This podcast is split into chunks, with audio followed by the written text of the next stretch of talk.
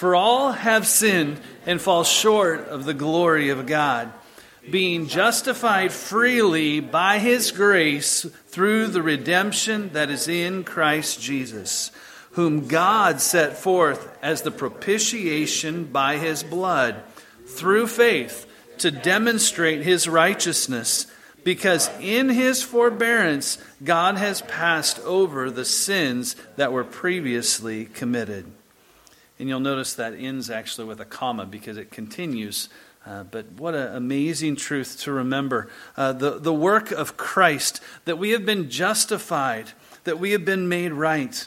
Um, Micah, jump down uh, uh the screen on the definition of justification. Um, we've talked about this, but it's good just that we're looking at this. We're using a lot of big words, and uh, it's good for us to remember. Justification is the work of God the Father declaring a person to be just or righteous because of the work of Jesus Christ. Now, we can get that bigger, and that's what this whole chapter is about, but I think that's simple. You've got those three parties that are involved. Think of the courtroom you have a, a person standing condemned. The judge is looking to see that person who is guilty, but what happens is that other person comes in to that place and is declared guilty in the place of. So no longer is are we declared guilty, but we have been declared justified or right before God because of Christ and Christ alone. We've looked at uh, paragraphs 1 and 2. Look at paragraph 3 with me. Christ, by his obedience and death, did fully discharge the debt of all those who are justified, and did, by the sacrifice of himself in the blood of his cross, undergoing in their stead the penalty due to them, make a proper real, and full satisfaction to God's justice in their behalf. Yet, inasmuch as he was given by the Father for them, and his obedience and satisfaction accepted in their stead, and both freely, not for anything in them, their justification is only of free grace, that both the exact justice and rich grace of God might be glorified in the justification of sinners. It's it's helpful to kind of take that picture. And these are, are words that are brought out of the judicial system to help us to see what Christ has done.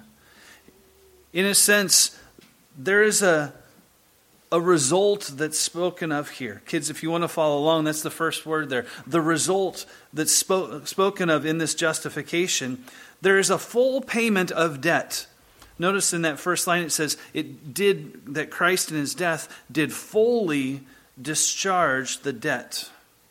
There's a full payment. We just sang that. Full atonement. There's a not just partial atonement, but a full atonement. It wasn't that Christ did part of it to atone for us, and then we have to do a little bit more. But full atonement was paid for Christ. In a sense, we stand as born in this world with a debt. A, a, a, debt, a certificate of debt that there is nothing that we can do to get rid of that debt. It's not just like, hey, try hard enough. It is so infinitely beyond because we have sinned against a holy God. And that debt is declared wiped away fully because of Christ. Kids, in your notes, you'll see I put a little picture paid in full.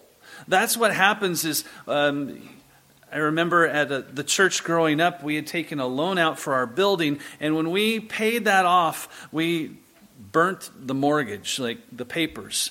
Um, but you receive this paid in full statement. And in Christ, when we receive his gift by faith, our debt is paid in full. Colossians 2:14. Paul writes, having wiped out the handwriting of requirements that war against us, which was contrary to us, and he has taken it out of the way, having nailed it to where? To the cross. It's that picture of, of that guilt. It's paid for. If we are in Christ by faith, there is a the result is a full payment of our debt. But notice the, the, the confession helps us to remember that it's a limited atonement. That atonement is not applied to the whole world. It is to those who are his children. It's to those who are justified, the elect. 1 Corinthians 6:20 Paul says, "You have been bought with a price. Therefore honor God with your bodies." There's a, a payment that has been made, made to, to happen, a transaction. Hebrews, the writer of Hebrews in 10:14 says, "For by one offering he has perfected forever those who are being sanctified." No, it's notice it's not everybody, it's those who are being sanctified. And that's an important verse that, that sets us apart from a, a Catholic faith. For it is Christ's continual offering. That is why the Eucharist is so valuable to them because it's Him constantly uh, being sacrificed over and over. It's the physical body and the physical blood, but it was one payment. That's why we do it in remembrance. There's, there's nothing that is received as a benefit um, in the earning of our salvation in taking the Lord's Supper, but we do it, as Jesus said, in remembrance of me. The result is the canceling of our debt, of our payment of, excuse me, the debt of our sin is paid in full because of Christ. But again, how does that happen? We've seen this over and over again. Notice the first words of the paragraph Christ by his obedience and death. You're probably going to be like, wait, we've, we've talked about this, seems like every week. His active obedience and his passive obedience. Those are those two words his obedience and his death. His death was a passive obedience, it was something that was done to him. His active obedience was in keeping the law. And both of those things showed him to be the perfect sacrifice, to be that Lamb of God that has come to take away the sin of the world. And in his death, the picture of his death is the blood. And see, it says, by the sacrifice himself in the blood of his cross. Remember, a, a number of years ago, um, MacArthur got into a lot of hot water uh, from Bob Jones University when they took him out of context. When he said, The blood of Christ's cross does not save. And what he was speaking about in the context was the physical blood did not save us. And we need to be careful that even when it says in Hebrews, uh, Hebrews 10, 10 4, no, not 10 14, excuse me. Hebrews 9:22 without the shedding of blood there is no remission of sin. It's not the physical blood itself. For was there anything divine in Christ's blood? In his physical blood? No the blood is the picture of the sacrifice that he died. And while it seems like maybe we're splitting some hairs, we, there's errors that we can quickly get into when we think of Christ's blood being special. It was special because who he was and who it came from, and that he was the Christ. Christ in his blood being shed is a picture of him standing in the place of sinners. 1 Peter chapter 1 verse 18 and 19.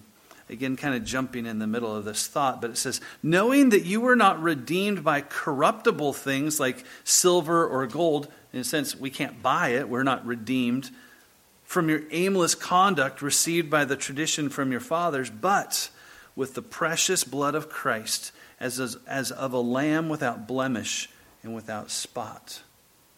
Again, it wasn't the physical blood dropping down, but that was the picture of him dying a real physical death. We'll see that in just a moment. But sometimes, what another error that creeps in when we talk about Christ's death upon the cross, the statement can be made that he, he died, went to hell, suffered a spiritual death, and rose from the dead. But what did I just say? He died a spiritual death. Did Christ die a spiritual death? Because if Christ died a spiritual death, it means he ceased to be God. So we have to be careful with the words we put there because there, there was a, a death that was real. Notice the three words a proper, a real, and a full. Sorry, that's speaking of the satisfaction, but those also uh, are pictures of his death. But Christ never ceased to be a spirit. God is spirit.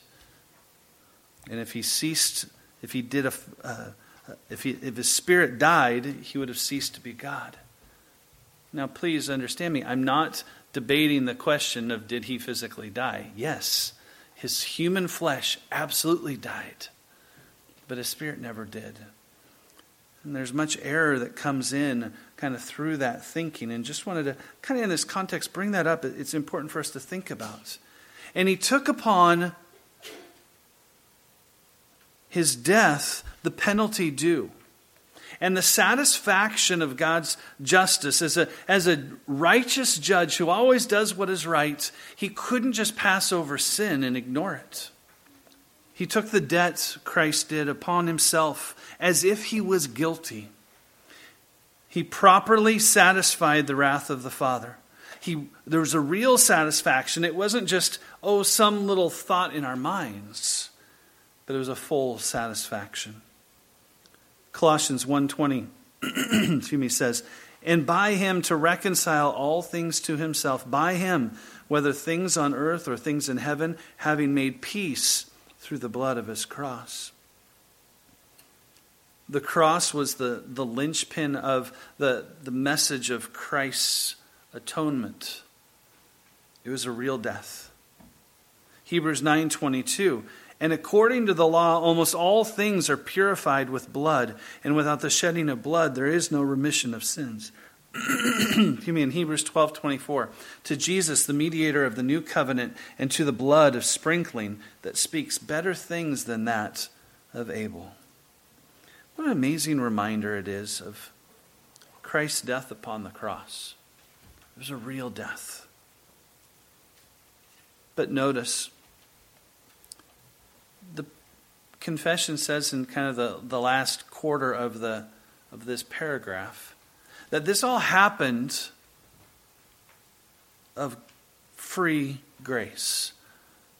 That though it was planned, though it was accurately and fully paid for in Christ, the Father was not obligated. Or he would have been or or there would have been some merit on our part.